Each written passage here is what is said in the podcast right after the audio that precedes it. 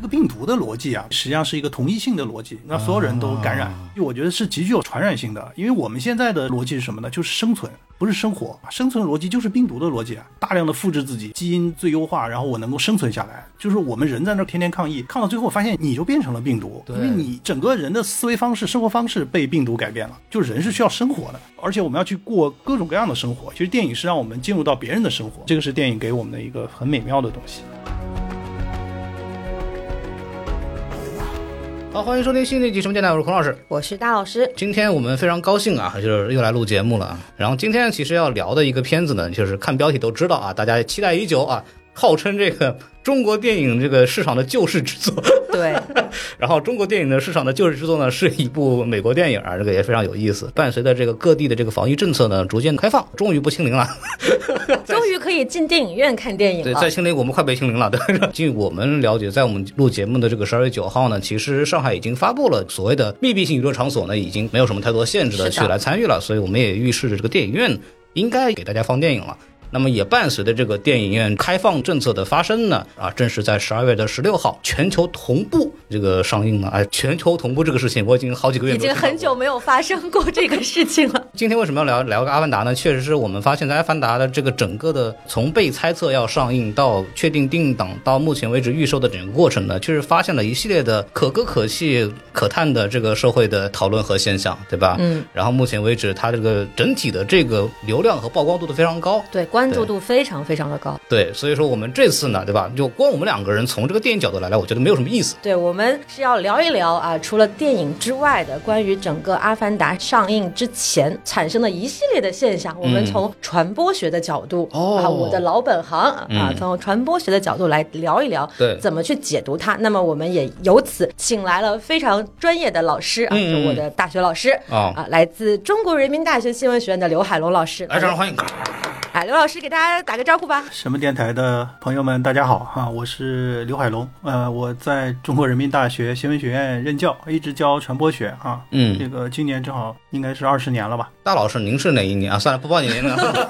对，这个是个秘密啊。啊，对，就是反正我当年也就差六百多分没考上人大嘛，所以也没有机会听老师讲课。对，然后后来大老师跟我说，哎，我认识一位当年上过他的课，看理想上面看过这个刘老师的一些公开课。我刘老师在 B 站上也有一些课程，然后我当时就觉得，哎，这个呀一拍即合，赶紧请过来聊聊天是吧？对，提升一下我们这个频道的逼格，提升一下我们的知识水平。啊，说到这个地方呢，我们就可以通过一系列数据来给大家介绍一下《阿凡达》这个事情啊，在目前的这个中文的互联网上有多大的热度啊？我们有请大老师来给大家介绍一下。好的，这个啊，常年住在热搜上的我啊，来给大家介绍一下这个现在《阿凡达二》的情况。老饭店达人了啊。对，呃，《阿凡达二》现在上了多少热搜？我觉得这个也不用数了啊，大家每天刷微博都。能看到，我就举几个例子，就是《阿凡达二》定档的当天就有一个词条叫做《阿凡达二》内地定档十二月十六日，这个词条当时我记得应该是冲到了热搜的前三位，嗯，然后到现在为止，这条热搜的阅读量有一点七亿，而且非常神奇，跟其他电影的这个海外电影的这个热搜不一样的是，它没有被下掉。对，然后呢，还有后面就是这一周开始，就是呃，国外的一些海外媒体有点映场出现了嘛？嗯，那这个又有一个词条出现了，叫做《阿凡达二》口碑解禁。这条的话，截止到今天的十二月九号，我们录节目这一天啊的阅读量大概是一点一亿。嗯，那还有一个更可怕的是，《阿凡达二》票价你能接受吗？这一条的阅读量达到了二点九亿。上次我看到相关的讨论还是在复联四的时候，可想而知是多久了。是，对对。然后那。就是这个对比一下，说明了什么？就是大家现在点开任意手机上的一条热搜，基本上能过千万，已经算是很了不起的一个词条了。它轻轻松松、随随便便就能够过亿。对，然后除非啊，就现在我们的微博热搜哈，除了重大的民生事件以外，很少会有词条能够过亿的这样的情况出现。嗯，因为这两天的热搜全是那个啥嘛，关于抗议各种的凉的没关系啊，百分之好好不能再说了，回收啊，我们我们回来聊这个阿凡达。对，就是除了重大民。生的这个相关的社会性话题之外，很少有娱乐话题能够达到上亿的阅读量。就是你再顶流，嗯啊，你再是什么小生小花都没有用，都很难上亿的。对，这《阿凡达》轻轻松松过亿，其实也反过来证明了一件事情，对，就是《阿凡达二》的上映，其实它已经远远超过了一个娱乐新闻的一个重要性，它已经达到了一个社社会事件的这样一个程度。我建议他们下次这个热搜写什么卡梅隆摔了一跤，可能又是三个亿了，对吧？感觉我们国内要入乡随俗，对不对？对。然后我再来跟大家讲一下这个各大的平台现在的想看人数啊，基本上已经毫无疑问登顶各大平台年度最想看的电影了。哦，对，竟然突破了那个长津湖吗？简直不可饶恕，简直是。嗯。然后，而且它这个数字是在实时变化的。淘票票今天下午大概是九十三万人想看，然后猫眼的话，我记得我六点多看的时候还是一百三十三万，现在已经一百三十五万多了。天哪！豆瓣的话增长相对慢一点，但是它也有二十六点六万。我的天，这加起来大概有两百多万人吧？对，得起来吧？得啊。是的，然后更可怕是它的预售票房，嗯，它的预售票房在不到四十八小时之内就突破了六千万。哦，然后我们来对比一下啊，今天是十二月九号，现在实时啊，就是北京时间二十点四十一分，全国的票房是一千四百六十九万，也就是说它的四分之一左右的这样的一个水平。对，比较熟悉这个电影产业的知道，在近几个月里边，单日票房不过千万是一个很正常的现象了。对，今天还是个周五，对，然后它也就大概到这个点儿，也差不多就是这个水平了。对，然后我们之前的热搜上面有提到过嘛，《阿凡达二》的 IMAX 票价均价大概是一百三十三块钱左右，这么便宜？我看都是三百多。哇，这不愧是上海好几套房的孔老师啊！这个 对，就是那现他现在就是到目前为止，预售加点映加起来已经超过了八千万。那我们按照这个均价一百三十。三 IMAX 电影票来算一下的话，也就是大概已经有六十几万人已经买了这个电影票，可能甚至超过了我们自己预想的这个票数。各方面来看，其实《阿凡达》都是期待度很高吧，然后也唤起了大家的这么一个观影热情。这个已经很长时间没有看到。是的，是的，而且我们其实注意到一个很有趣的现象，就是在十一月底《阿凡达二》定档的时候。当时还有很多人啊，就是微博发出来之后，会有人在评论区，嗯，就是有人表示啊很激动，我好期待啊，但也有人会说，哎，不可能，怎么可能上映得了？要去刚发出来的时候，那个，哎呀，还有人看美国的电影吗？啊？他怎么可以？对，就是评论区各色人等都有啊。很多人说啊，顶多在目前的这个市场和状态，五亿打死了，对吧？没想到现在这个预售就已经八千万了，所以估计没什么问题。就是它跟可能跟什么《流浪地球》啊、《长津湖》在预售成绩上是一个量级的，所以说预估的情况可能是至少有三十亿票房是没什么问题。对，基本上现在各大票房分析的平台给出的一个比较保守的票房预计都在二十五亿以上。对，然后刚刚大老师其实说了一个非常有意思的现象罗列吧。然后包括，其实我们也看到这个在评论区呈现出了一种非常有意思的狂欢现象。这个其实就让我想到了，这个很像就是以前学过的一个理论啊，就是这个狂欢化的理论，就是呃人们会用各种各样的夸张的情绪来表达自己的内心的这样一种想法。就是不知道这个刘老师是不是可以从这种比较理论的角度或者是概念的角度来给我们介绍一下，我们是不是可以把它看待成某种形式的狂欢？狂欢的话，我觉得可能是一种比较夸张的啊形象的说法。我觉得。代表着大家的一种期待吧，因为刚才呃听两位都谈了很多，其实因为这个电影本身，第一它有某种标志性啊，在整个这个近百年的这个电影史上，应该是一个代表性的哈，就是从产业的角度，对对对啊，那那个票房啊，包括关注度，这都是非常瞩目的。第二个呢，我觉得就是在一个疫情的一个大背景之下吧，那个大家其实都能感觉到，一个是我们这个公共活动啊，这个电影院这些都已经就是对我们封闭了。第二个呢，就是在整个我觉得疫情期间，大家都能看到整个国际形势发生变化啊，中美的这种冲突啊，包括这个大众文化方面，其实都有一个非常强的民族主义的情绪。啊。我个人觉得，就是这个电影本身它代表着一种全球化，因为因为这个电影的内容，你看到它是一个普世主义的。嗯，而且这个里面有很多的中国的元素。我前两天又看了一遍嘛，一开头就是讲的在北京动物园 那个孟加拉虎的这个。哎，我一看，我这原来都没注意到这个情节。当然，包括取景什么都有在中国的这个漂浮的那个岛的哈，那个蟹。对，其实都是中国元素啊。所以这个里面其实你会看到，它是一个代表着一个全球化的一个应该说文化产品的一个最顶峰。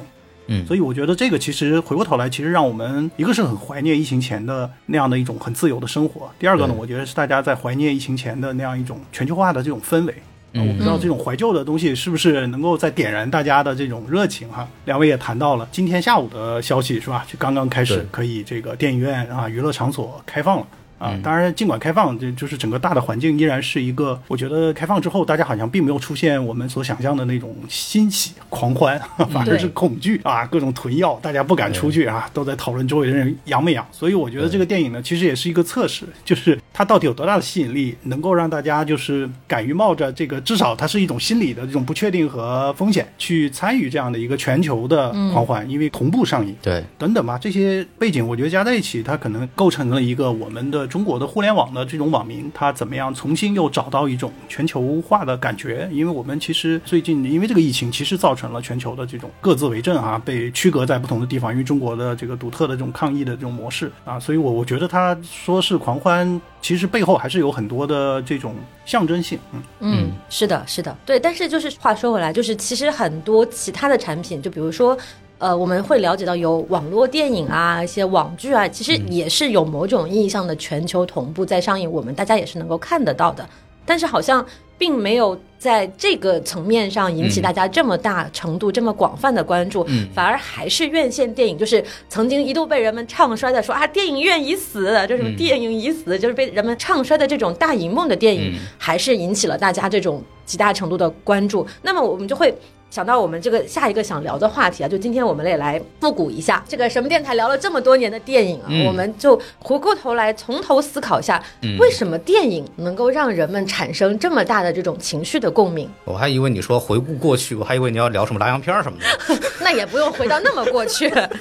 对，就是这个其实会也会让我自己去思考这样一个问题啊，就尤其是大荧幕电影在电影院观影的这样一种体验，嗯，它的独特性究竟在哪里？它作为一种媒介的。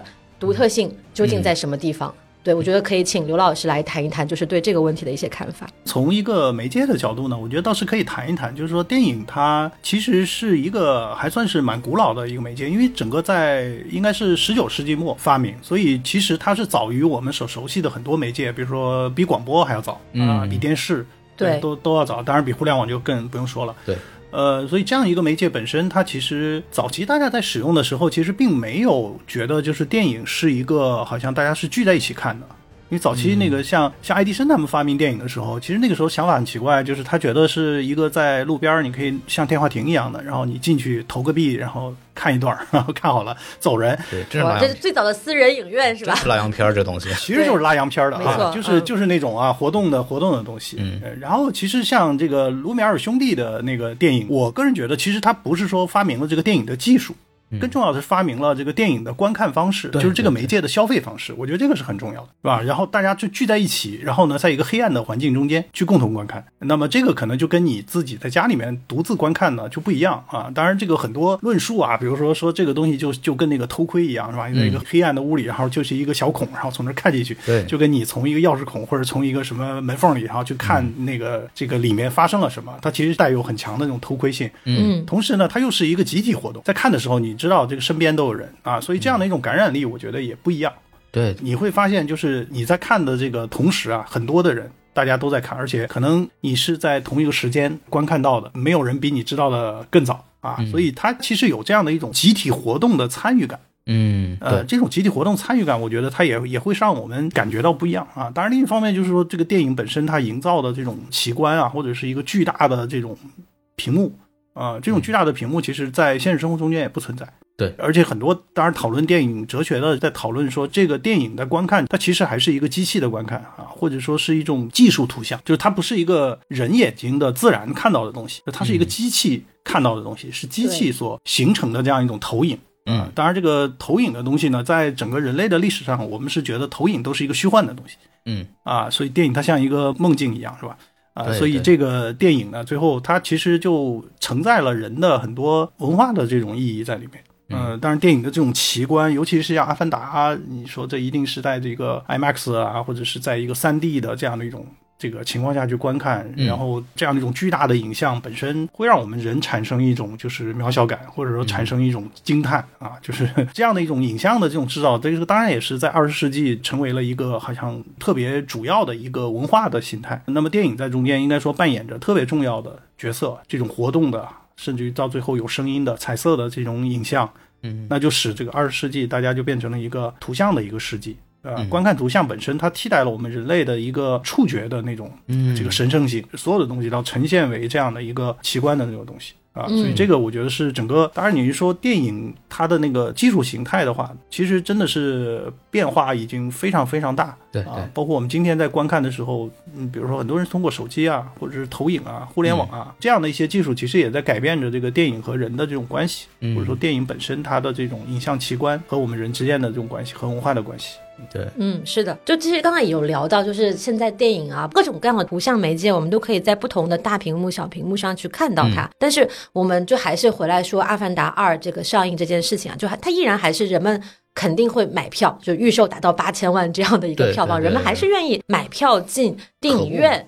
看这部电影，所以就是刚刚刘老师也谈到了，就是电影的这个奇观的特质嘛，所以我也会在想说，是不是人们之所以愿意进电影院看电影，也是要享受这个环境所带来的可能在其他的呃屏幕上、其他的这种介质上无法体验到的一种非常沉浸式的一种体验。就这个，其实我们在节目里很多期节目都聊过，就是为什么要去电影院看电影这件事情。对，因为它嗯，在我看来，就是刚刘老师说了一个非常好的东西，就是因为它是很巨大化的一个情况，然后你在看电影的时候。又是黑灯瞎火了，对吧？没错。你在电影院看电影的时候，会进入一种非常投入的感觉。对。然后我们就是类似于梦境的感觉。对，我们说电影是造梦的嘛。对。尤其是像《阿凡达》这样的商业片，它是造梦的。对，所以说只有在电影院那个环境里边，你才比较容易沉浸到那个里边去。嗯。因为在很多电影没有办法在国内同步上映的时候，比方说《壮志凌云二》的时候。就在家里的电视机看的，但我一看的时候，一会儿看个手机，一会儿看个手机，很很难进到那个场景里去。你的注意力就是在这种环境下很容易被分散。但电影院就要求，因为大家会之前也有这种哈所谓的电影原教旨主义者，对对对对，非常的反感，就是电影院有其他人什么打腾讯会议的哈。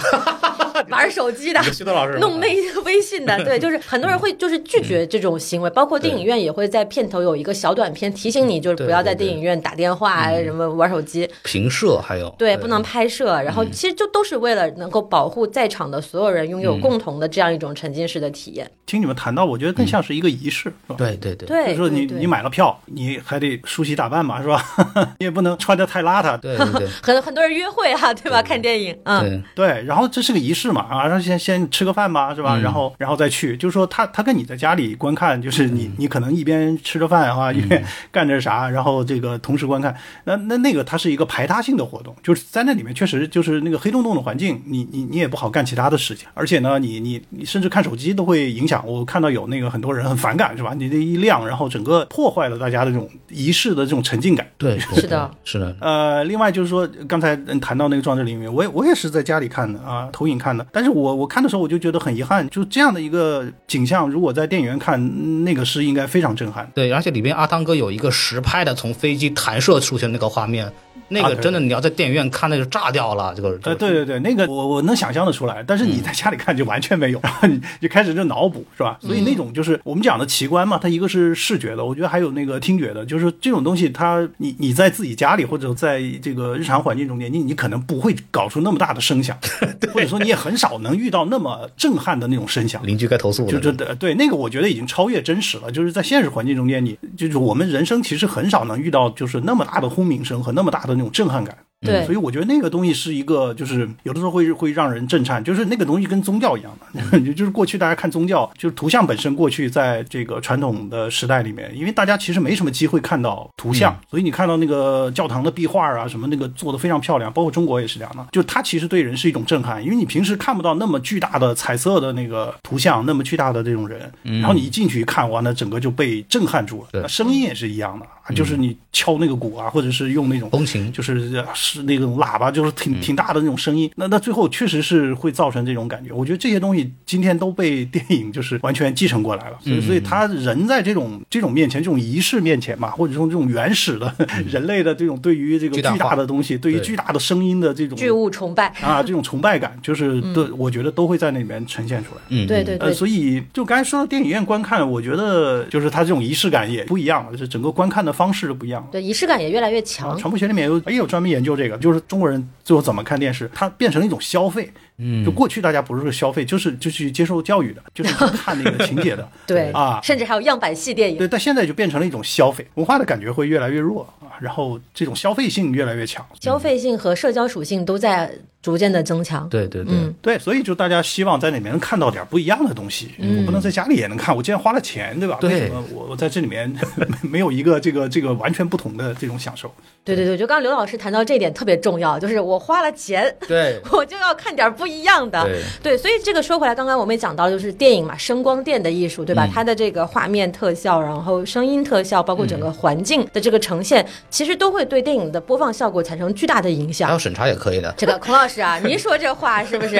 呃，您您接着说。对，就是会对这个放映技术，会对电影的放映效果产生巨大的影响。嗯嗯。对，其实这个也就刚好就是回到了我们今天聊的这个《阿凡达》的这个主题，因为我记得《阿凡达一》上映的时候，这个应该是现在公认的一个，就是怎么说呢，二十一世纪影史最重要的一件事情了。对对对，然后它当时也产生了非常非常大的这个轰动效应。嗯，对，然后我们。既然要聊《阿凡达二》，那我们就要来聊聊《阿凡达一》，那看看，对吧？就是我们在这里其实就稍微简单的回顾一下当时的一些情况。应该说，就就比如说啊，就是我们当时说我们说了嘛，这个是二十一世纪影史的第一商业片。首先，它到现在为止还是影史票房第一，这件事情就很恐怖了。而且这个事情特别有意思，因为一度是复联四嘛，嗯，但是后来不就是二零年吧？那个时候刚开放的时候又重映了，这玩意儿不是也是公平的？复联四当时也重映了，没错。但是然后仍然就是《阿凡达》在里边就是技高一筹啊，还是。又重新夺得了票房的这个头筹。基于这个东西呢，卡梅隆还专门的非常感谢中国电影观众。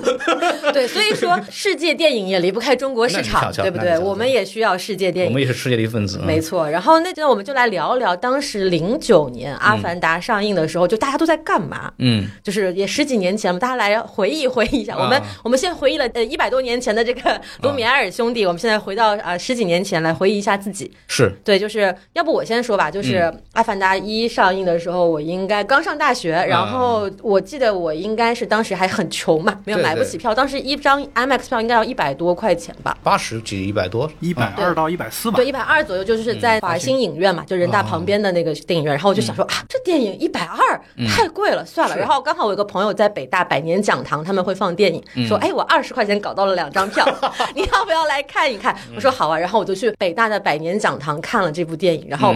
就不是黑北大啊，这里没有任何的这个意思，就是人大也有八百人教室的电影，那个效果可能还不咋地啊。对，然后就是反正就是它是一个二 D 的，嗯。甚至好像还是胶片放映的，它都不是数字电影。你真假？那时候有胶片版吗？我不知道，反正反正它至少是个二 D 的电影，然后在是在那个礼堂的，是不是盗版的？没听说。应该是应该是正版的，是在礼堂的幕布上放，然后还卖二十呢。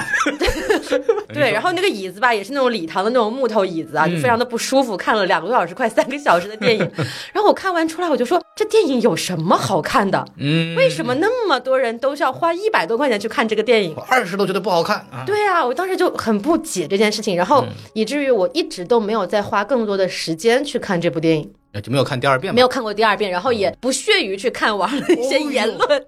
大老师当时一个女文艺青年啦，我就要看点什么高尚的东西，一些文青的臭毛病啊。对，然后后来直到也是刚刚孔老师提到重映之后，我才去重新看了这个三 D IMAX 的版本。是，然后那个时候才觉得说哇，是真的厉害这个电影。对，因为我看网上有 B 站有很多 UP 主嘛，说当年很多学电影的朋友进电影院看完这部电影是痛哭流涕出来的，觉得哇，这是我这辈子看过的最好的电影。在当时。就缺乏这种放映条件的情况下，我作为一个观众，我个体是感受不到的。当时詹姆斯卡梅隆还是卡车司机的时候，当时他去看《星球大战》，嗯，看完之后他就瞬间不干了，我就要去拍电影，就那种 对一样的感觉。对，我相信其实可能很多现在在从业的电影人，当时也是会被《阿凡达》这部电影震撼到，然后才会选择了这条路嘛。对对对，唉，可惜 选了条什么路啊？这都是。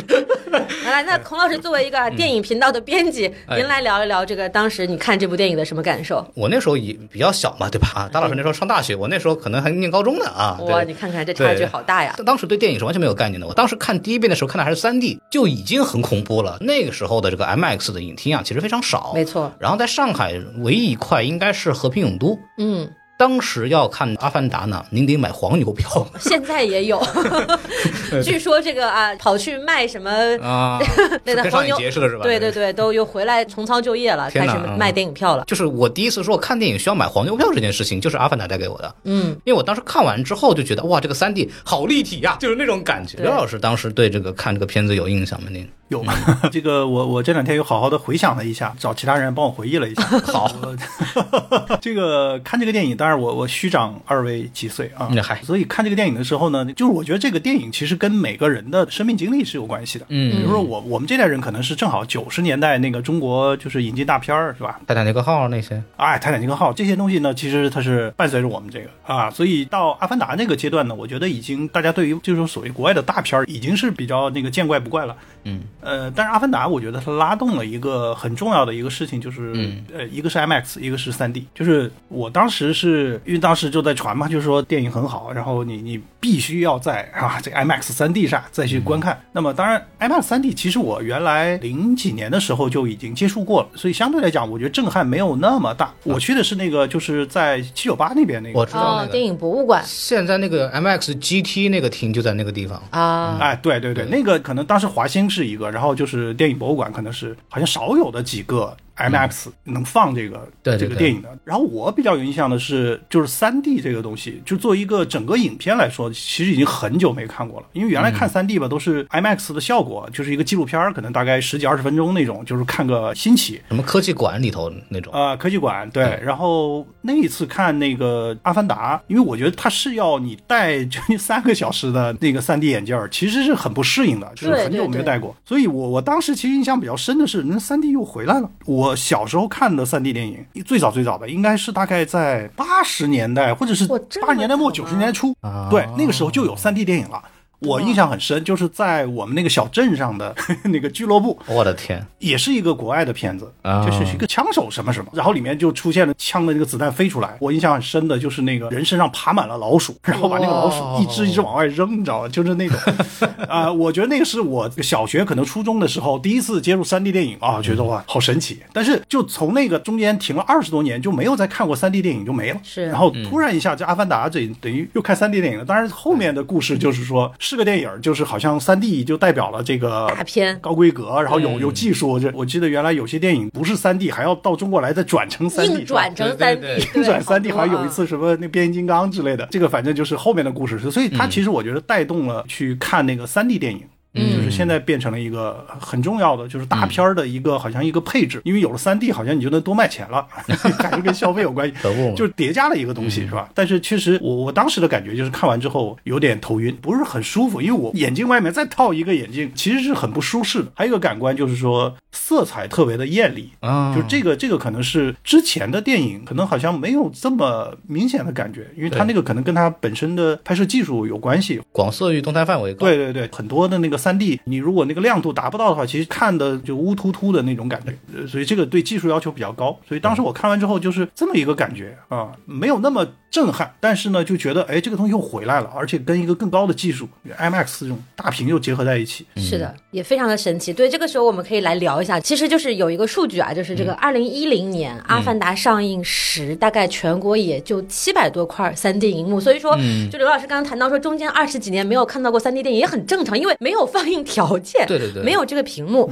然后也只有十四个 IMAX 商业厅的这样的一个市场规模，其实非常非常小。因为刚刘老师讲了，其实大部分的 IMAX 厅其实都在什么科技馆。里头放点什么天文的纪录片儿，对对对。但是就是《阿凡达》上映之后，正式变成了一个普遍性的，大家可以去消费的这样一个东西。对，就现在的话，全国的三 D 电影的大概是翻了，就是一百倍，有七万多块。然后 IMAX 屏幕是有八百多块，然后杜比七十七块，中国巨幕三百八十三块，就是这个技术和规模是铺的非常非常开的了，已经。再往下聊，就聊到我们第二部的这个《阿凡达》即将上映了，它其实是采用了一个大家现在还是会说啊，三 D 四 K。什么一百二十帧 IMAX，但是其实现在就是在中国上映一期，包括卡梅隆自己在接受采访的时候，他都会推荐大家观看一种格式，叫做 Cinity 啊，嗨。对，就可能很多人不太熟悉这个词，但是其实我们之前已经看过 Cinity 的电影了，就是李安一九年的那部《双子杀手》，没错，其实就是一个 Cinity 的电影。那在更早的时候，一六年的时候，就是可能大家接触到的第一部三 D 四 K 一百二十帧的电影，就是《比利林恩的中场战士》，也是李安的电影。对，就感觉好像安叔 对于这个技术也是非常的执着啊。对我我印象当中，安叔就是想做一个高帧率的东西。对，然后我们一般来说电影是二十四帧嘛，然后但电影二十四帧是。建立于当时的这个所谓的拍摄技术的这样一个延续，后来慢慢形成了一种习惯和惯例，嗯，形成了一种东西，以至于很多人把二十四帧的片子叫做电影感，对吧？就它其实是一个过往的习惯的这么一个延伸，也不是什么多高级的一个一个事儿。李安当时就觉得，如果我们以一个更接近肉眼的效果的这个呈现方式来去拍电影的话，嗯，会什么样子？是他其实是想做这样的事情。那个像比利林恩，他其实有大量的这种主观镜头或者是客观的镜头式的表示，好像我们也在那个伊拉克战场的现场。对，而且很多长镜头嘛，就是从主角的视角去出发看这个事情。对，所以就会很清楚的以一种更身临其境的感觉去看这个事情。它作为一种客观呈现的这种技术存在的话，其实是非常冲击的。包括在这个双子杀手的时候，我印象非常深，你甚至会觉得他们的动作变慢了。嗯，因为它一百二帧的话，它相当于每秒钟要闪一百二十个画面。对对，所以说你能更清楚的看到他们做的动作的细节，以至于会有一种变慢的感觉。就是你能看到，可能原本需要就升格镜头才能看清楚的东西，它现在用常规的速度，你就能看到它每个动作是怎么去完成的。并且它在这个动作片的一个突破在于，就是我们以前看动作片，其实很多小动作我们是看不清楚的。嗯，它因为动态模糊嘛。但是双子杀手我明显感觉，两个那个威尔史密斯，对吧？是两个接受过同样训练的、拥有同样记忆的克隆体。然后再互相对垒，只不过岁数不太一样，以至于他们在对垒的时候，他们做的所有的小动作都能看清是一模一样的。对，他可以通过这样的方式来去把这种高度训练的特工的这种小动作给大家展示出来。这个是你在一种常规的放映技术上是看不出来的这些画面。这是李安在通过这种格式来去做的这么一个突破吧。对对对，就是回顾完我们以前看过的这个 Cinity 的电影系统啊，就是不如孔老师啊，作为这个业内人士，没有没有不是，来来给我们来给我们介绍一下这个 Cinity 它到底是一个什么样的技术呢？最早其实是李安当时为了完成像比利林恩这样的一种叙事。而去探索的一种方式，当时是没有 Cinity 这个称号的，应该一七年吧，我记得。当时我记得在洛杉矶。比利林恩是一六年。一六年啊，对对，当时是我们几个人一起去看，之前我们也讲过，跟一个华人电影人狂欢一样的，在洛杉矶放了几场嘛。对，就当时就说啊，四 K 一百二十帧的。这么一种三 D 的这么一种格式，然后出现了。当时各个放映的特点的一个集合，比方说它的音效是杜比的，三 D 是那个 Real D 的，各个公司的这种放映东西打包变成了一种格式。这个时候呢，我们的华夏电影公司就出现了，就说啊，我看到这个李安搞这个东西啊，可以啊，中国就欠缺一个国际市场上的这个知识的话语权啊，李安华人导演嘛，搞这个东西正好，我们把它买了吧。其实当时华夏是整合了李安的。这一套技术的这个所有的东西打包成了一个新的概念，叫 Cinity。那么到了一九年的时候，配合着双子杀手的出现，Cinity 这个名字正式出现在了我们的市场上。对，然后 Cinity 大概是什么意思呢？就号称是中国自主知识产权的这个高新技术格式啊，它其实就是一个套皮的整合啊。这个咱我也不那个什么，就是这样的。对，然后它可能在部分的这种细节上做了一些这个自己的升级啊，这是没有问题的。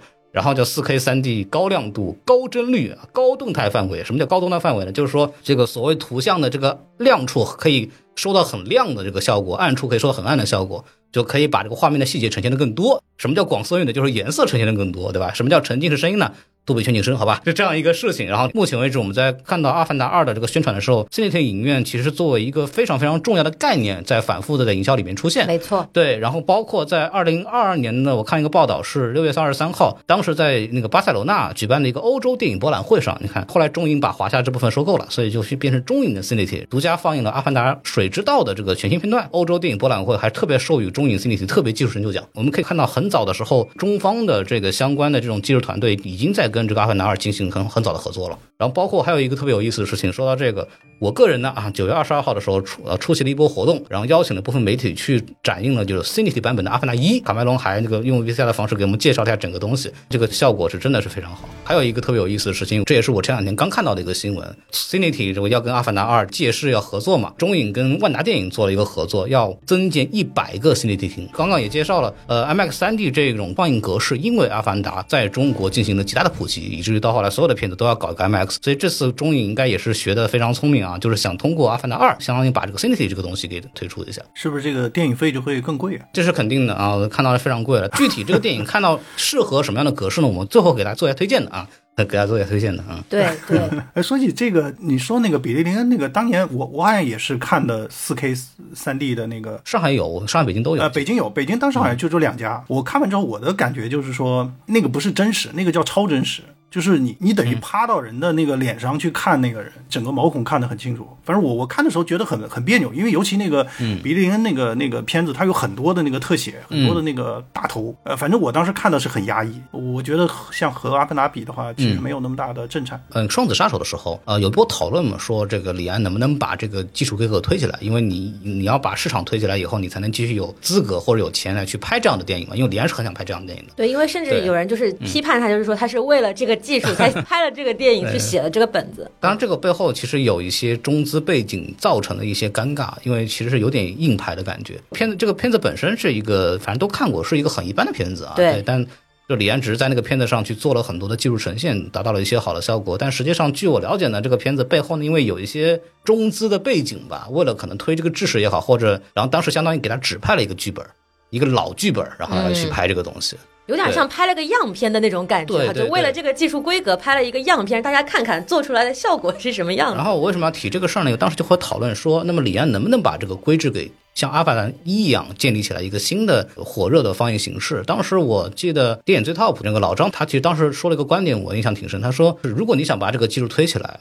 那起码你这个电影要像《阿凡达》要受欢迎，它才会有机会。所以说这个非常有意思的就是，当年李安其实没有做成这件事情，还是《阿凡达二》又过来要把这个新的放映技术给要推给影。但但我觉得就是也不能说李安完全没有做出来，就是时隔三年嘛，就是这个技术他已经重新打包整合，然后又赋予了它一个新的名字，然后也再匹配了更好的内容。所以我觉得如果没有前面的几部电影做铺垫，可能大家还是会对这个技术不是那么的熟悉。就是说回来，就是为什么詹姆斯卡梅隆那么。受产业的欢迎呢，是因为证明了这么多年只有他可以，李安都不行，只有你可以，就是这样的一个情况。这次中影选择早年就准备跟卡梅隆合作这个事情，还是很有远见的。也从这个阴谋论的角度来讲，是不是这个提前解禁就是为了给阿凡达开道呢？这个我们可不可不兴说这个？这个我觉得会很复杂，对对对，我们就不要展开聊这个部分了。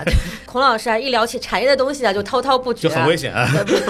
不是，就滔滔不绝，就扯远了。就其实我们还没有说完呢，前面的技术，你可以说一说。对，除了这个放映技术啊，就是阿凡达一带来的很大的一个变化，还有一个是拍摄技术的变化。因为你要能放映的出来，首先你得在前期。拍摄的过程当中就要用这样的技术规格去拍它，包括在 MX 三 D 的时候，其实《阿凡达一》当时相当于卡梅隆是发明了一套东西，呈现这样的格式，然后才去把这种放映技术给推。他甚至不是，他是等了好长的时间才把这套系统研制出来。就是其实我们现在大家很熟悉，不光是呃电影、游戏里面经常用的这个所谓的动作捕捉 （motion capture），嗯，这种技术其实也是《阿凡达》最早实现并且让它大家广为人知的。其实《阿凡达》。这个动作捕捉这个事情其实早就有，但是阿凡达做了一个非常牛的事情是什么呢？是他把面部捕捉和动作捕捉同时整合到了一套系统里面去。阿尔塔这种所谓脸跟这个人脸那么贴合，就是要通过把两个技术重新整合一起来做出来，然后才会有这样的效果的。全身的整合能力是阿凡达一第一次做到的，对，这是他非常厉害的地方。说到这个地方，其实可以说一下这个第二部，第二部其实也有一个非常新的东西。这个之前我在九月份的时候参加那个媒体的活动的时候，那个他们通过 VCR 说了一句，就是说《阿凡达二》将会是全世界第一部完成水下动捕的这个商业片。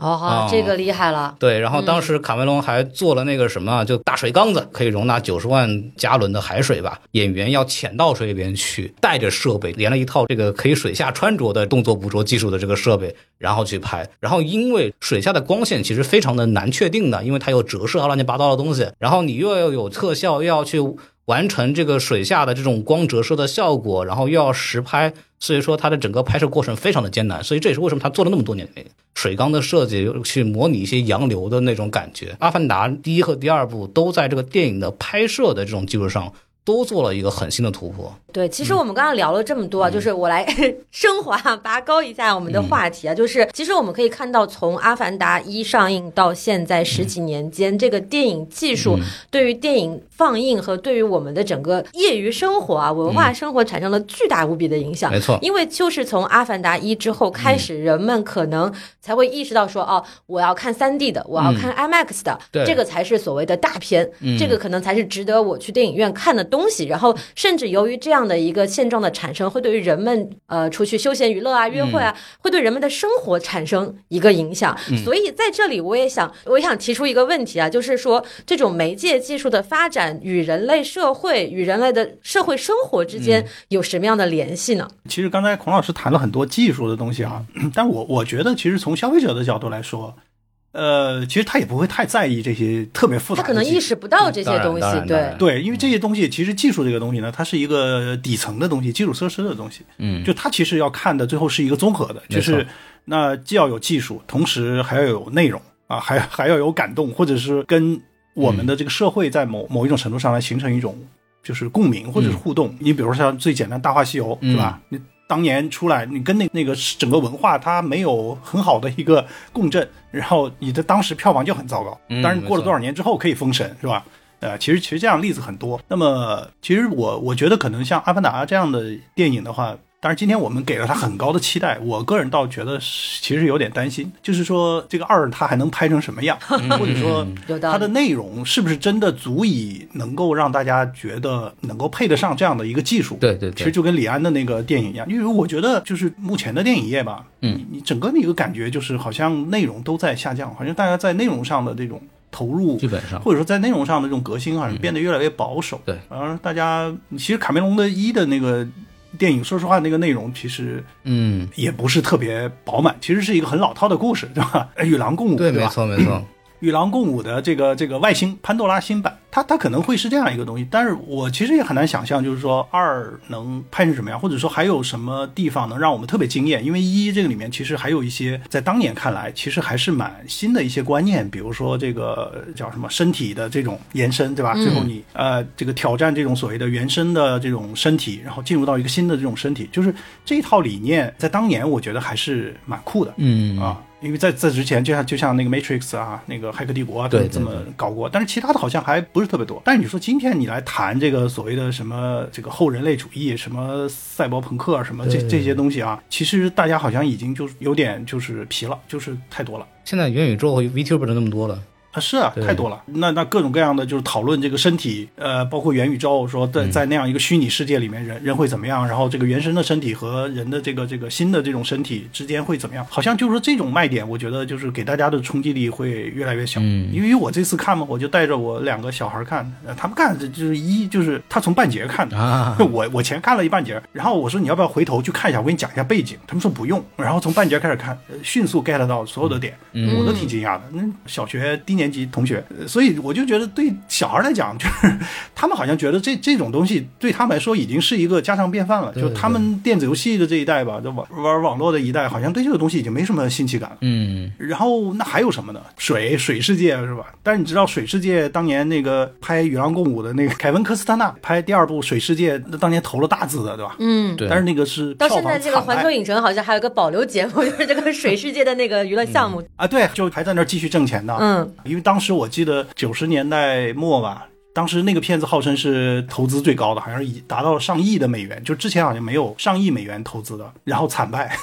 这个到水上呢，它还可以有哪些展开？嗯，对，我觉得这个一方面是担忧了，另一方面可能也是一种期待吧，就是看他卡梅隆这种哈商业片大师奇才，他能够在一个可能看起来现在概念已经不是很新的一个设定的情况下，在新的环境里面玩出什么样新的花火来。对，因为我现在看了一下总体的这个评价，主要是媒体嘛，就是他们惊叹于这个。电影对水下的这种呈现，对这个可能是目前为止夸的主要的点，还是一个技术上的。问题，包括比方说我看《阿凡达》的时候，我现在去重新看它，还是惊叹于它对这个技术的运用。目前为止，这个电影的整体故事的呈现的状态，其实我们目前是看不到的。嗯，对，然后这也不是。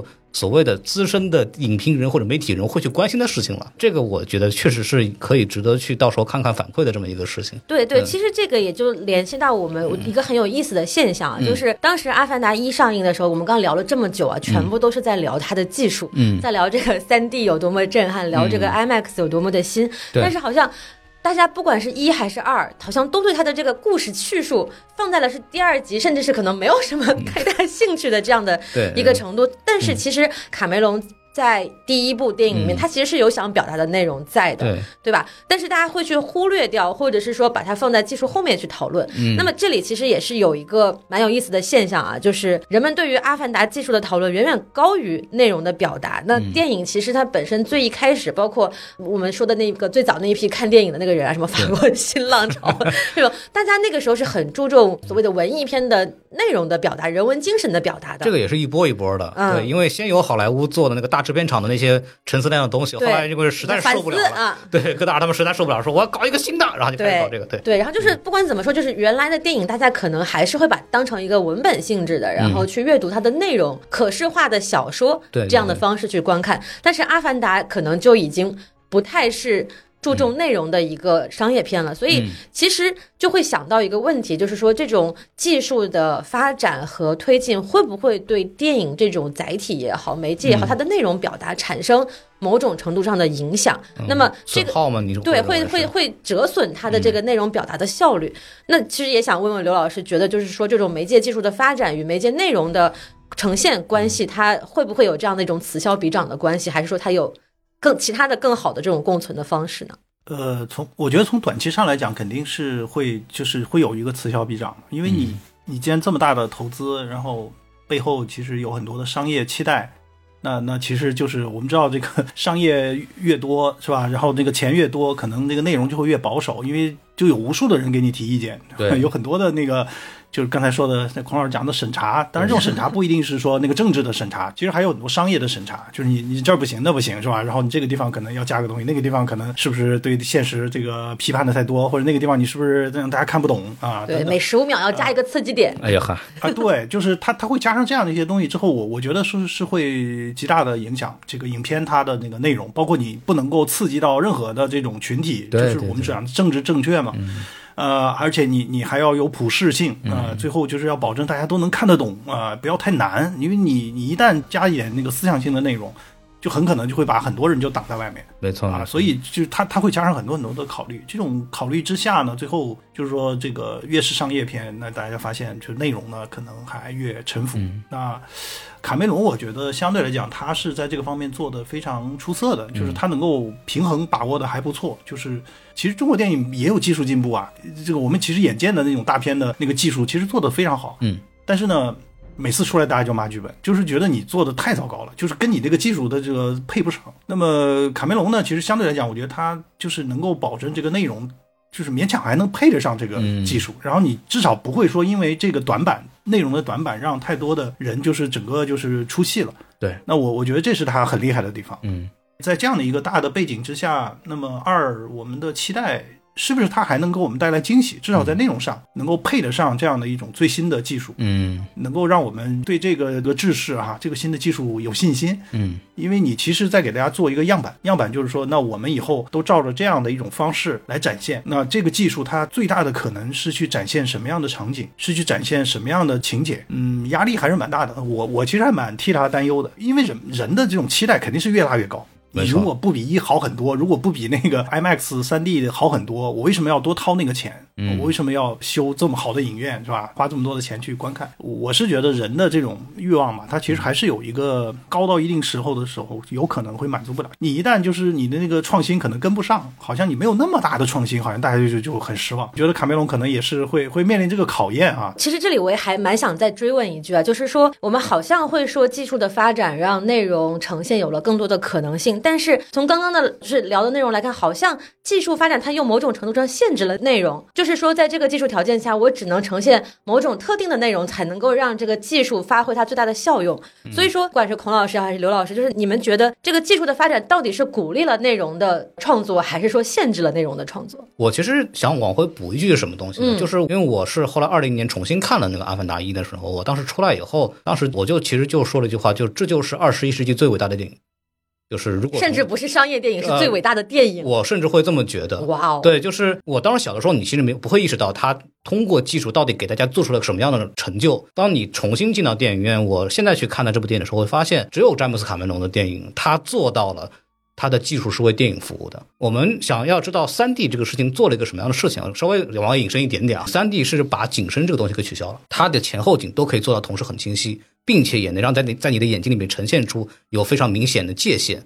然后它可以做到一个什么效果呢？它就可以呈现更多的环境。那么我们都知道，《阿凡达》是一个全新的虚构的这么一个星球，它这个电影的非常大的卖点就在于它的这个世界观的呈现。那么以往你不能通过普通的荧幕去呈现的画面细节和世界观的呈现，通过 3D 电影就可以很高效的去完成这样的一种表达。它其实是助力了它的那种表达的。之前那个泰坦尼克号就发现，它其实抓住的很简单的，就是人们在求生当中的真善美的体现。这个话呢，也不是我说的，这个话是一位著名的政治人物曾经说过的这句话。卡梅隆是很擅长在他的电影当中去抓取人类最基本的情感。呃，《阿凡达》里也是一样，就是人对自由的向往、以弱胜强的这样的信念，这种基础的情感，这是卡梅隆很擅长在他的故事里呈现。这也是为什么他能够以非常高的成本去获取非常高的票房的原因。就是他抓住了人最柔软、最重要的东西，然后他把这些故事用非常流畅的、高效的方式给表达出来，这是他很擅长的地方。那么我们说的 3D IMAX 也好，这些技术是帮助他更流畅、更高效的表达这些情感。所以说他的电影，我觉得他就可以成功。这是我认为他为什么能够去取得，就是所谓内容和这个技术的平衡的一个非常重要的原因。所以，孔老师认为，在卡梅隆的电影当中，这个技术是助力了拓展的内容的表现方式的。只有卡梅隆可以做到这一点，我认为。嗯嗯嗯，对。但是，就是像我，我作为一个我是普通观众来讲，你说他的这个三 D 的背景环境细节有多么的细节，然后有多么的清晰，但是我其实，在作为普通观众来第一次观看的时候，其实注意不到这么多的细节。嗯。对，这就是我为什么要提这一句呢？就是希望大家看电影的时候可以去有意识的去发现一些这样的东西。就是为什么我第一次看的时候我也不知道，后来我重新再看的时候，我就就真的会被感动到。我当时出来的时候非常震撼，因为它是零九年的电影，直到目前为止有无数多 IMAX 三 D 格式电影出来，没有任何一部能超过《阿凡达一》的。嗯，这就很说明问题了，就是它是真正的把内容和。它的这个技术非常好的结合在一起，所有的这种技术都是为了它的内容服务的，而这些它的那种视觉呈现的效果也去呃增长了它这个故事的这种这种动人的地方，所以它是一个整体，这就是为什么我对这个电影的评价非常高的原因。对，所以我们经常会说一句话，就这个电影要放到十年后的观众才能看懂，可能《阿凡达一》就是这样的一部电影，可能在当时很多人注意不到的细节要。经过很长的时间的这种沉淀，你回过头来再去看，才能注意到很多细节。对，所以我就很期待，就是这部他会怎么做。对，嗯，它既是商业片，可能也是某种意义上的文艺片，对吧？它因为它是有导演很强的个人的表达在里面的。嗯，对。那么回来我们聊这个啊，比较抽象的技术与内容的发展的关系。那刘老师，您觉得是说技术的发展对内容是增长了它的可能性呢，还是限制了它这个创作的环境呢？呃，我我可能要是讲一点，可能跟孔老师不同的观点嗯。就卡梅隆的电影里面，其实我我可能更喜欢的是那个《终结者》。嗯，我觉得对，当然那个可能跟个人经历有关系啊。因为《终结者》是我小时候看的，就是可能。初中、高中的时候看的那个电影，而且那那个是其实就是在电视机上看的那个录像带的那种电影，但是我觉得给人震撼是非常大的。就是在当时，因为九十年代那个时候就还没有什么人工智能机器人，就是大家还可能大部分人还没有在在讨论这样的一个问题，可能只有只有那个科幻迷们啊，嗯，呃，但是我我觉得他展现出了那个那个世界，就是还是很。很震撼，然后让大家就意识到说那个人类的未来是什么。然后我们现在才开始，就是真的比较严肃的在在对待这个问题。那反而像泰坦尼克号，再再到那个呃阿凡达，我觉得其实那那个在那个会展现了一些就是永恒的话题。但是另一方面呢，这种永恒的话题呢，你会觉得它太永恒了，或者说太平常，就是大家都能看到。但是呢，当然卡梅隆本人讲故事的技术会非常好，就是他他不会让你觉得哪很生硬，哪怕是一个就是很普通的题材啊，很很这个。很一般的这种情节，他他也会给你这个营造的很好，确实是美国的那种就商业大片的那那个大导演。嗯，但是呢，我个人觉得就是这样的一些技术呢，它可能就会导致你的这个内容呢，会越来越去着重去展现那个技术所给你的这种可控性的那个层次的内容。比如说你去展现那个潘多拉星球，那是一个完全全新的这种环境，然后这种非常奇异的动植物，然后可以发光的那些环境，没错啊，而且要有大量的动作。一定是去动作戏里面才会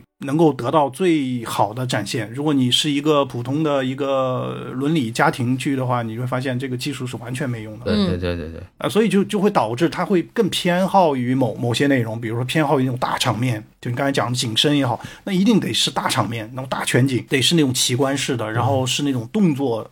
占主导，然后你才能看出来。那么这个这个背后其实就是最后商业大片了，就是你要减少思想性的内容，多增加这种大家都能看得懂的，因为动作大家都看得懂。然后那个景深，然后那个场景这些东西你是不需要有文化差异，大家都能够接受的。对。那么反过来呢，可能比如说我们日常人的日常生活呀，包括这个对一些。思想的反思，就你刚才提到法国那一批新浪潮，对那一批那样的一些题材，那恐怕就是你这个技术就完全用不上，就从商业上来讲就可以把它抛弃掉了啊。所以就是有可能就是我们会发现以后上电影院看的电影呢，都是这种。就是从头到尾就是这个打斗啊，或者是动作啊，然后那种奇观啊，然后最后可能那种很细腻的，比如说像像侯麦啊，或者是那那些新浪潮他们所展现的那样的一些内容，可能你在电影院里面就看不到了，就就或者说很难看到，只能在一些艺术电影院看到，或者自己就在家里面对着一个小屏幕或者是一个投影看了。我觉得他会把很多的复杂的内容，或者是那种很边缘的内容、很前卫的这些内容呢，就会慢慢的淘汰下来。所以这个当然就是商业的一个一个问题了，就是一个罪恶了，是吧？呃，当然这个这个是要分开啊，分开，但是。你你就会发现，如果最后大家进电影院看到的都是这样的一些影片的话，其实是会厌倦的。我觉得看多了就会厌倦。我觉得有一段时间，中国的电影院是这样为了拍大片，是吧？就是张艺谋为首嘛，各个导演每个人都拍一部武侠片，就是因为武侠片你很适合那个电影院啊，然后甚至你还可以搞成三 D，对吧？就那个东西这个很好。但是你会发现，一段时间之后，就是大家真的就厌倦了，就没什么意思啊，都都很空洞。啊，最后拍来拍去就就那些内容，所以像这种未来科幻题材的，是不是也我觉得还是有一个限度的，然后到到最后可能拍到最后也也会大家。就是 会厌倦了，因为这种奇观的东西，你看卡梅隆其实，在《阿凡达一》里面已经就没办法了，因为你看在现实社会，你已经制造不出这个奇观了。你在拍什么？呃，高山流水，什么各种风景，大家看的太多了，就就是一个景观的时代啊。我们现在看随便一个纪录片都能给你航拍，然后拍的就是非常的壮壮阔，所以卡梅隆就没办法，你只能去生造一个世界，只有那个世界才能够。真的就是比你现在看到的更奇观，然后更适合那个那个大屏。嗯，那那么但是再往后再再怎么发展呢？最后我觉得它会慢慢的就是走到一个尽头。其实就跟像那个计算机一样，就是大家说摩尔定律，你这个十一个月之后会会那个翻一倍，然后成本降降一半。然后但是你会发现这个东西它总总是有个头啊，它不可能一直以这样的一个高倍速的这种发展，是吧？就是电影也是一样的，你要一直以这种高倍速的发展，这种技术。那到最后会什么样的？可能我觉得增长是有一个上限的，我我比较悲观啊。对，但我觉得这可能也就是像卡梅隆这样导演的存在的意义啊，就是他总能提高我们这种对于镜头想象的这种上限。那没错，没错，嗯，对我们之前就会说啊，电影可能已经到头了，就这样。但是哎，《阿凡达二》就出现了，我们就会想，他到底能够在电影当中给我们呈现出来怎样的一个世界？对，这个真非常有意思。其实我们在几个月前都在聊，因为其实不光是中国电影，其实整个电影。行业都在示威，大家都在说电影之后还能怎么拍？是，然后聊到后来都是说，哎，等等卡梅隆吧，可能也只有他能想出来这些新东西了，对吧？卡神啊，救世主，对，救世主。就是我们刚刚就是回顾了很多《阿凡达一》的内容啊，包括也聊了一些这个啊叫概念性的东西。那我们就回来 聊聊正题啊，终于聊到正题了，对，终于到正题了。就是说我们在开头讲了嘛，《阿凡达二》的上映在中国的互联网也好，现实世界当中也好，引起了真的是很大的轰动。对，那么其实也就说明了它的上映很重要。对。它作为一个事件，它作为一个电影，它非常的重要。对。那么，为什么《阿凡达二》在中国的成功这么重要呢？嗯，我们就会去思考这个问题嘛。首先，首先非常直白的一个回答就是说，中国电影产业需要钱，需要片子。中国的电影人需要活下去，中国的影院需要活下去。对，就是网上现在关于票价的讨论也很多嘛，因为也有黄牛票啊，动辄也有两三百的电影票也都有。三百是个常见现象，现在这个特别是那个什么。提前场啊。对对对，但是就是大家就是会很反常的，有人在评论区说这一次就忍了吧，为了以后我们能够在电影院看更多的电影。我当时记得复联四的时候啊，专门出节目骂过一次，因为当时还整个很繁荣嘛，然后结果就有那个三百块钱的那个黄金座，你知道吗？那时候专门卖的，我当时觉得太过分了，就是，然后这一次确实我也觉得就是，哎，再不弄可能真的就要死完了电影院。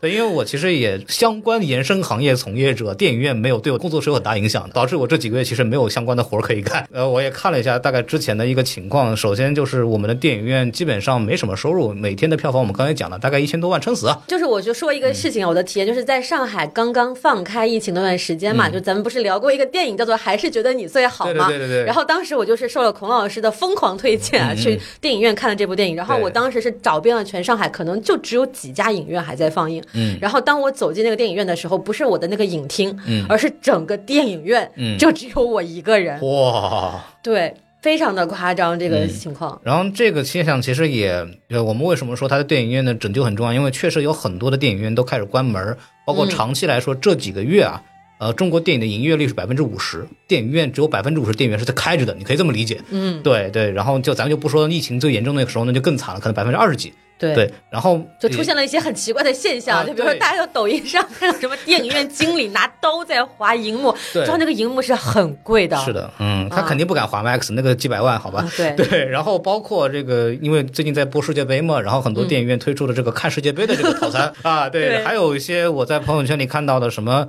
有些电影院推出这个午休活动啊，嗯，这个午休来电影院睡觉，对，不是去电影院看电影，是带你电影睡觉，你没片可看了。对，然后还有一个其实比较现实的一个消息，就是英皇，然后就宣布了，就是他们撤出中国大陆市场，相当于关了七家影院吧。这个是让我觉得确确实实看到，因为当时在我的那个朋友圈里，产业的人转了很多嘛，就是这是我看到的一次大规模的的电影院这这个院线的撤出行动。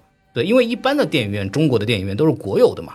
就是，然后其实也不敢轻易撤的。但是英皇它作为一个港资的这种相应的这个院线的话，它撤出了，其实也反映出来，就是商业院线对中国电影整体的目前为止这个呈现方式的这某种意义上的不看好。对，那么所以也可以看出来，这个《阿凡达》这个电影对电影院的这个。刺激作用是非常明显，就是刚刚确实是啊，就是中国电影电影人真的非常需要，就是我们所谓的救世之作嘛，也是这么来的，就是我们需要有这样的一个大的鲶鱼，然后来盘活整个市场，让观众能够也敢于，就像刚刚刘老师一开始讲的，就是它可能是一个测试，看人们是不是真的在这样的一个不是非常确定的环境下，愿意去走出家门，走到一个这样的公共场合。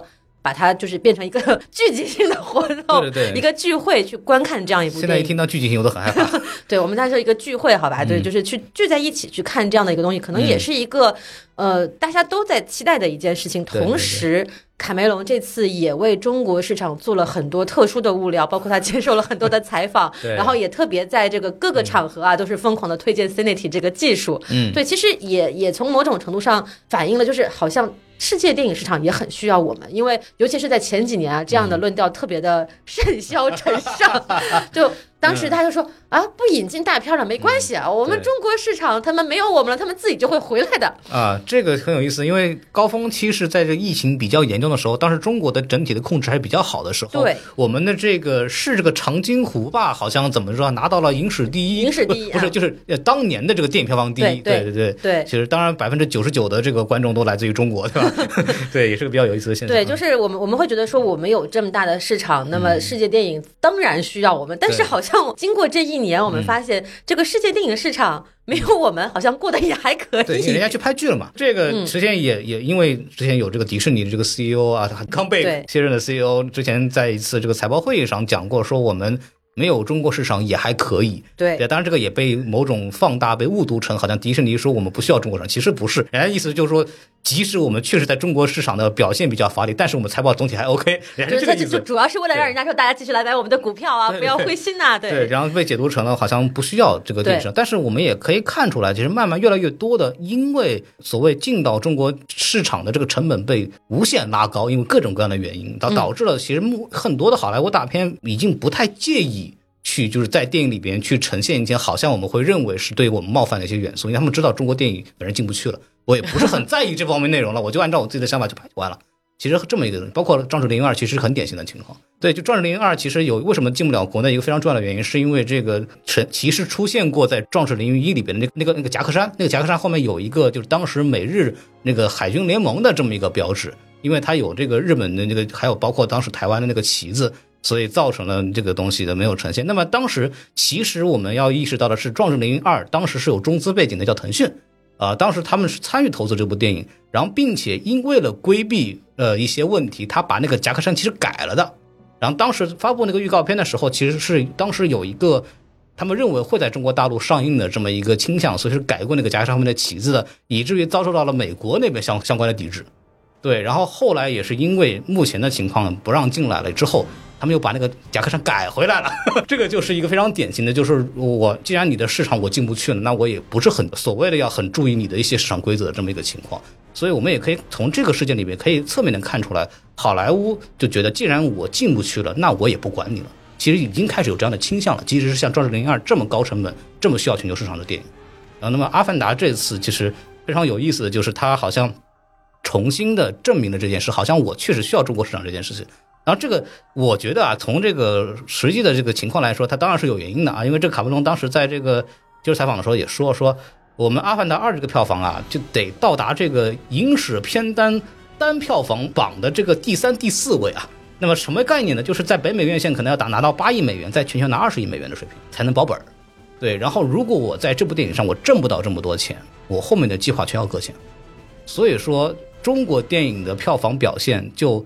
有有注意了，所以说这也是为什么，其实《阿凡达》从一开始来说，其实对中国电影市场跟之前这近几个月的好莱坞电影比，它额外的需要中国的观众。嗯，对对，这个也是非常有意思的一个事情。当然，这个遥望延伸，它呃也是各种元素都帮助它完成了这件事情啊。这个首先就是我们刚刚说到 Cinity 的时候，其实我们就可以知道，呃，中影相关就中国官办的电影公司在很早就参与了这个项目的一些研制工作，对吧？就 Cinity 的推广。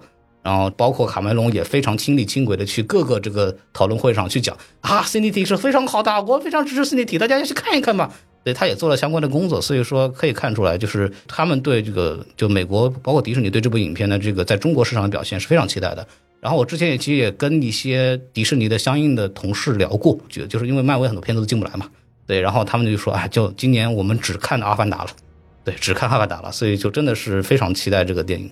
所以说，其实就是两两边双方的市场都互相有需求嘛，对。但是，不管市场有什么需求，市场当中最重要的那个扮演者的角色还是人。对对对。所以说，说到底，嗯，是中国观众需要《阿凡达》。这部电影，嗯，观看就像刚才我们在最早的时候，就是刘老师也有提到过，就是我们需要一种回归，就是回到这种前疫情时代的这种全球化的想象，嗯，当中去，好像我们能够跟这个世界同步的这样的一种精神需求，它可能也是我们一来是测试，二来可能也是，如果它成功的话，嗯，就是我们真正回归到我们原来的生活这样的一个标志。对，之前。呃，贾樟柯吧，我记得，呃，聊过，就有一次在座谈会，这个之前在这个业内也传了很多这个相应的这个讨论，就是他说，好像这几年我再也没有机会去跟国际上的人做交流了，然后再也没有机会去谈论到电影艺术本身了。嗯，对他当时最后就说嘛，就是其实我特别恳切的希望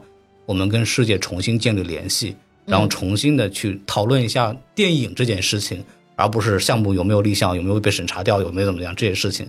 呃，对于从业者是这样的，对于观众来说也是一样的。我们想跟这个世界保持更多的同频，没错，对对，这个是我们作为一个人的精神需求吧，需要找一个从属感。对对，人与人之间建立连接这件事情特别的重要。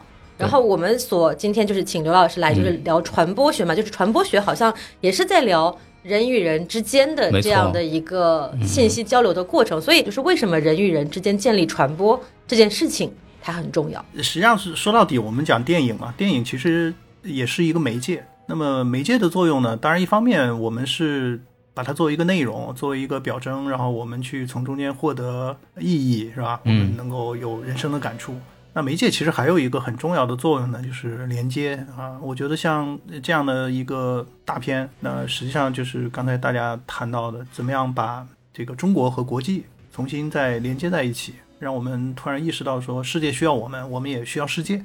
那么第二个呢，我觉得很重要的是把我们普通的哈这个中国的观众，大家能够连接到一起。嗯，因为其实很长一段时间，我们所看到的，当然很多是所谓的主流电影或者说中国的电影，但是这样的一些中国电影呢，其实在内容上还是我觉得还是有一些它的盲点，就是我们其实更需要一个普适性的东西。其实你看到那个好莱坞大片呢，其实就是爱啊、自由啊、啊人的选择啊、啊等等这样一些普世性的这种价值。那么这种普世性价值呢，我觉得它可以把人和人之间连接在一起，而且看电影本身，我觉得也是一个把人和人之间连接在一起的一个很重要的一个媒介。就是我们把电影当做是一个日常生活的一个部分啊，然后我们去和自己的朋友和自己的这个家人啊一块儿去走进电影院。这个我觉得也是非常重要，因为电影院的那个距离是很近的，然后人家 这个做的是很密的。那呃，我们很长时时间都是保持一个所谓的社交距离，对对对，甚至于那个相互隔绝。我觉得在这种情况下，我们可能会慢慢的丧失掉这种和人交流的这种是这种冲动。就像刚才你们说的，一说到聚集活动，好像大家就变成了一个自己的一个审查的一个敏感词，好像都不愿意提这个事儿，是吧？我们会对于这样的一种人和人间的交流会产生一种陌生感，好像大家都是在隔着那个媒介，隔着一个电脑，然后这样的去交流。但是我们我们是需要这种。就是除了看以外，我们是需要触觉的。然后触觉的，它是要能够真实的摸到、感受到，是吧？就是那种所谓的烟火气。嗯，呃，所以我觉得这个《阿凡达》呢，应该说，呃，当然我们不能对它这个 寄过高希望。嗯，但是我觉得它它可能是一个是一种象征，因为当然中国观众，我觉得现在其实对国外的电影。已经有一点点，就是把它作为一个很普通的一个电影来看了，并不是说这个东西是进口的，或者是这个是国产的，其实还是在于这个电影的质量好不好，嗯嗯，能不能够和中国人他的当下的一些这个心理产生共振啊，然后能够让他有一些新的思考、新的话题出现，呃，而这些新的思考和新的话题呢，我觉得本身也是一个把人和人之间连接在一起的一个很重要的一个介质，嗯，就是我们其实是需要一些共同话题的，因为大家现在这些话题，说实话，嗯，每天就是抗。议啊，然后 都是负能量啊，就是网上这个各种冲突啊。对对，就像刚才你彭老师谈到贾樟柯说的，就是我我们什么时候谈谈艺术啊？什么时候谈谈巴赞啊？对吧？嗯，对。那我们其实也需要，就是我们不要再去就是眼前这点苟且的事情，对吧？我们也可以升华到一些哲学啊，或者是爱 呀，或者是人的选择、啊自由啊这样一些话题。我觉得电影它其实给人带来这样的一个就是梦想嘛。你刚才讲的电影是一个梦嘛，造梦的。对，这是个造梦嘛，所以它它会让我们能够有一些梦想，我们不再是就是变得就这点身边的事儿，然后就每天吃饭，然后怎么隔离小心。其实大家有一个说法，这个病毒的逻辑啊，实际上是一个同一性的逻辑，就是它要改变你，就是让所有的人都变得跟我一样，让所有人都感染，这是病毒本身的逻辑。而病毒本身这个逻辑，我觉得是极具有传染性的，因为我们现在的这个逻辑是什么呢？就是生存，不是生活。生存就是活下来。那你想想，生存的逻辑是什么？生存的逻辑就是病毒的逻辑啊！病毒就是生存啊！它没有生命，它就是需要我大量的复制自己，然后基因最优化，然后我能够生存下来。就是我们人在那抗议呢，天天抗议，抗到最后发现你就变成了病毒，因为你整个人的思维方式、生活方式被病毒改变了。就人是需要生活的，呃，所以生活呢，我觉得就是说，你你你可能要谈一点诗和远方，或者是呢，我们要冒着点这个生命危险去电影院 去看这个电影，对，冒着点一些风险去做一些。冒险的事情，没错没错。对，我们要生活，不是生存，对，是吧？我觉得这个这个其实是就是回到这个媒介，或者回到电影对人的这种这个精神上的一个最大的一个就是满足。嗯，其实是我们要生活，而且我们要去过各种各样的生活，因为其实电影是让我们进入到别人的生活，能够过几百种或者上千上万种生活。所以我觉得这个是电影给我们的一个很美妙的东西。嗯，我跟大老师包括其他的朋友，这一个月吧，最多谈的就是说说，哎，先活着吧。对，但是我觉得就是电影上映这件事情，让我们在活着之外有了期待嘛。就是刚刚刘老师说的，它成为了我们的生活中可能。更值得去探索的一个远方，就是对我觉得这个是很重要的一个意义。刚刚我们老聊为什么这个电影那么的重要，其实它也是某种意义上象征着我们的某种的精神世界的回归，或者是大家都好像又可以一起讨论一个跟抗议无关的话题了。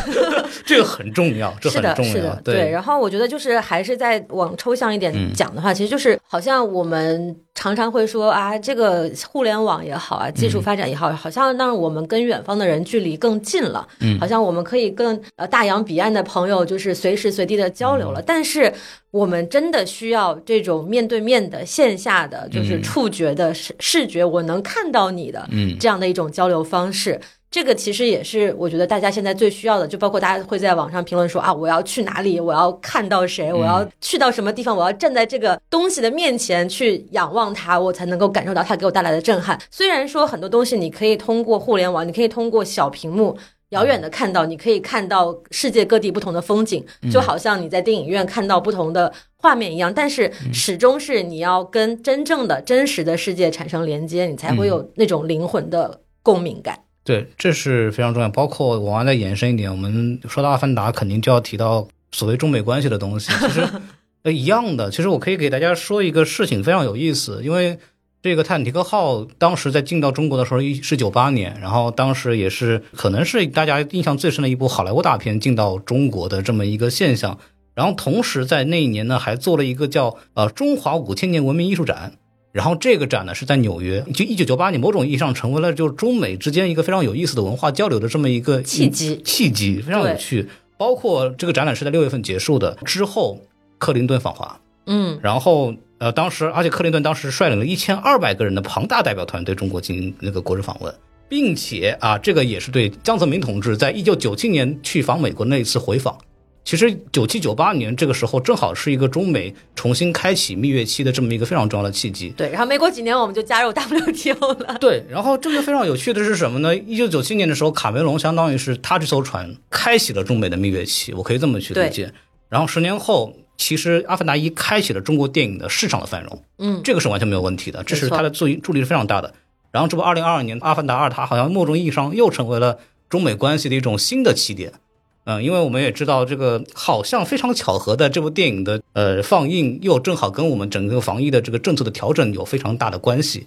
再加上我们可以判断，鲍勃艾格以前也是中美相关贸易的相关的这种联盟的这个副主席，对这个一系列的这些东西，我们包括近期这个各大央媒啊，纷纷的在鼓励大家走出去啊，我们把外贸 做起来。而且你要知道，《阿凡达》定档这件事情，人民日报是参与宣传的，嗯，所以说背后其实我非常乐于的去看到的是，中美好像因为这部电影又有一点点在往里各自再走近了一步。可能不能说是因为这部电影吧，我觉得这部电影可能是。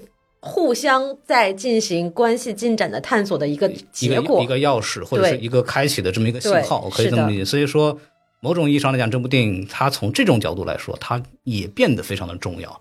啊，这也是非常有趣的这么一个。对，这可能也是我们的一些美美好的 愿望吧，可能不一定不一定有这么大的这个 因素在，但是呃，卡梅隆的电影在中国市场恰好形成了某种程度上的巧合也好，对应也好，它是有这样的。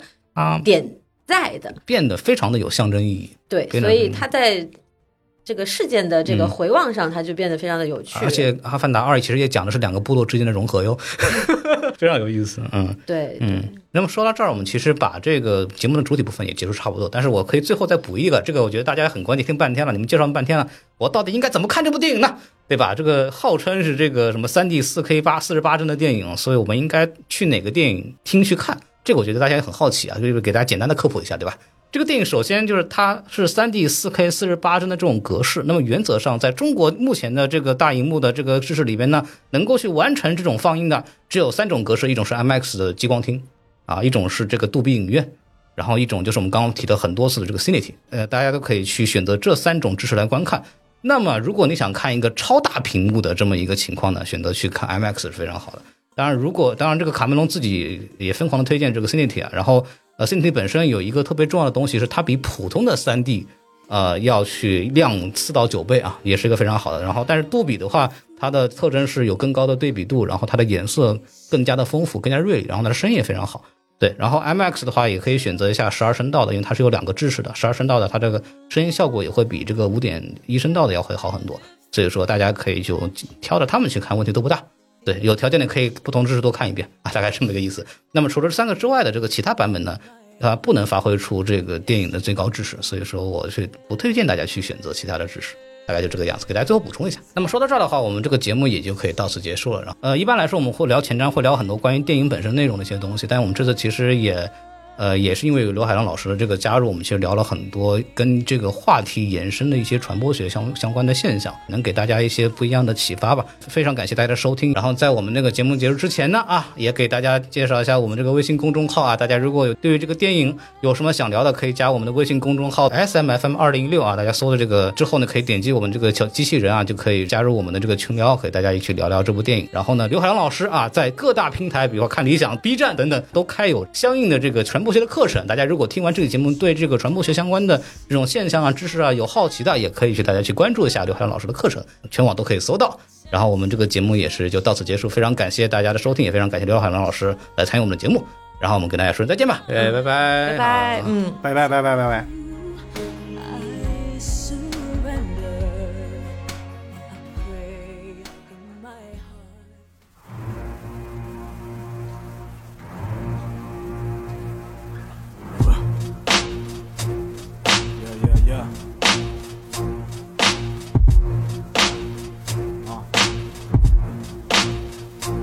麦克风 check，外面是我的 light c h a r 面对整个世界，我要你明白我的真心，所以我把节奏和时间混合，随身听，苦思冥想，先帮我支配神经。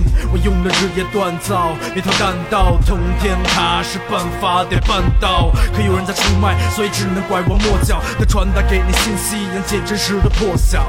别看不起我们弱小的力量，已经接通古代开启巴别塔的气场。虽然我们又一次来自不同。的地方，但只要我们有坚定的意志念和锁链一样的臂膀，就能让他定的万物时间中再次转动。它需要的能源是我们经文的传送，让我们离开放纵和被误解的传统，仅先恢复独立、信任和宽容。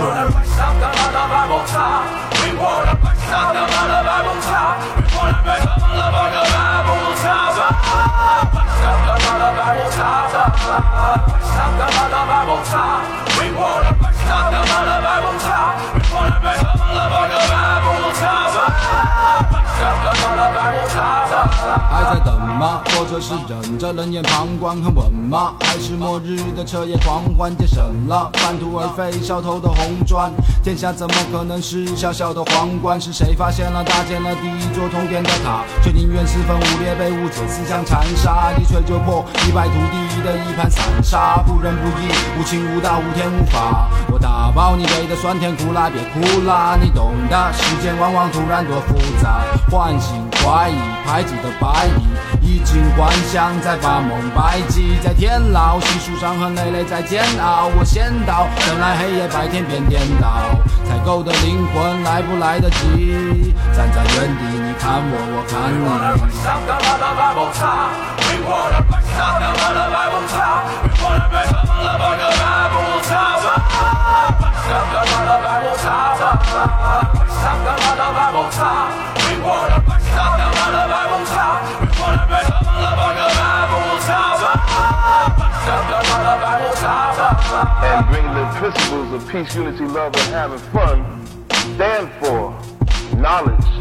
wisdom, understanding, freedom, justice, and equality. Peace, unity, love, work, and having fun. Overcoming the negative to the positive. Science, mathematics, facts. We wanna rise up the Bible top. We wanna rise up the Bible top. We wanna rise up the Bible top. Rise up the Bible top. Rise up the Bible top. We wanna rise up the Bible top. We wanna rise up the Bible top. Rise up the Bible top. We wanna rise up the Bible top. We wanna rise up the Bible we